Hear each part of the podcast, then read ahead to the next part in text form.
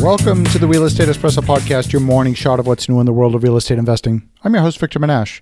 Today, we're talking about whether higher U S interest rates can cause other countries to have financial trouble and ultimately trigger the next global financial crisis. The global economy is a complex machine filled with fiscal relationships that are sometimes hard to predict. It's a global market for government debt. Governments the world over issue bonds to fund their infrastructure spending and their current account deficits. When those bonds are issued, those governments go into the bond market and try and find buyers for their latest bond issue. In many cases, the governments issue bonds of differing maturities to appeal to a variety of different buyers. Some want ninety-day paper, others want one year, three year, five, ten, thirty years, and so on. And when a bond matures, the government will have to either pay the funds off in full, or they'll go into the bond market to raise money to replace the maturing bond. Each time a government places a new bond in the market, it's competing with offers of similar quality from other countries. So when Italy raises interest rates, it might affect the competitiveness of the bond offering of, say, Spain or Portugal. In fact, the yields on Italy's ten-year bonds this week hit a four and a half year high, rising seventeen basis points to three point five nine three percent. It's not very likely that investors in Italian bonds are going to pull away from being interested in German bonds or Swiss bonds. They're completely different markets. So you might see Spain or Portugal having to increase interest rates in order to remain competitive in that segment of the market. But when you get a government like the U S or Germany raising interest rates, that raises the floor for everybody. Virtually every other country in the world will need to raise interest rates or risk devaluation of their currency relative to the U S dollar. For example, Canada and the U S tend to remain very closely together in terms of interest rate policy. If they get too far apart, it can create swings in exchange rate that can affect the balance of trade between countries. The U S interest rate increases in recent months are appearing to trigger higher interest rates around the world. Many emerging markets, including Mexico, Indonesia, India, and the Philippines, have responded with higher interest rates of their own to insulate their economies. And of course, earlier this year, Argentina and Turkey emerged with their own massive interest rate increases driven by their own debt problems. And the latest casualty is Pakistan. When the U S raised interest rates, it had an impact on the value of the Pakistani rupee. And this week, the government of Pakistan signaled to the International Monetary Fund that it will be seeking a bailout on its debt.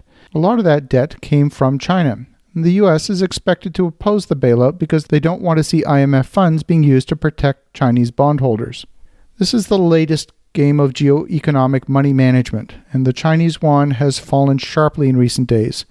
The central government in China has responded aggressively by raising short-term interest rates in the past couple of days from one point seven four five percent to seven point six percent. That's right, a five percent increase in just one day.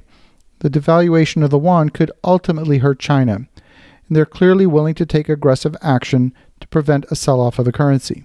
China has been lending aggressively across the world, especially in the developing world, for infrastructure projects. These projects are all over Africa, India, Pakistan, Central America, and South Asia. Some have questioned the affordability of these infrastructure projects.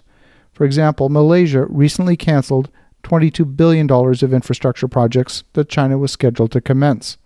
And China recently took over eighty percent ownership of a seaport that was financed in Sri Lanka after Sri Lanka had trouble repaying that debt. I've been saying for some time that the next major economic crisis is likely to be triggered by either some form of sovereign debt or corporate debt. And as time goes by, I'm increasingly of the opinion that it will in fact be sovereign debt that will be the next major tipping point for the global economy. Banks try to be responsible by lending to borrowers on terms that they think borrowers can usually afford. Even though that's not always the case, at least they try. Governments, on the other hand, don't have any direct accountability for fiscal management, except perhaps the next election. That's a pretty weak method of holding borrowers to account. Since most government debt is issued in the form of bonds, the bond market will ultimately tell governments where their debt needs to be priced in order for it to sell in the open market. Interest rates are priced based on two principal factors. Number one, the rate of inflation, and number two, the risk of default. The higher the risk, the higher the rate. If you're wondering about what money will cost you in the near future, or more importantly, if liquidity in the market could evaporate, you want to pay close attention to what's happening in the bond market. This week, the U S. Treasury will be selling a combined seventy-four billion dollars of new three-year, ten-year, and thirty-year bonds. That's going to be kicking off Wednesday morning, that's today, with a thirty-six billion dollars auction of three-year notes. So you definitely want to pay attention to this. It will affect your life as a real estate investor, even here in the United States. In the meantime, as you're thinking about that, have an awesome day. Go make some great things happen. And we'll talk to you again tomorrow.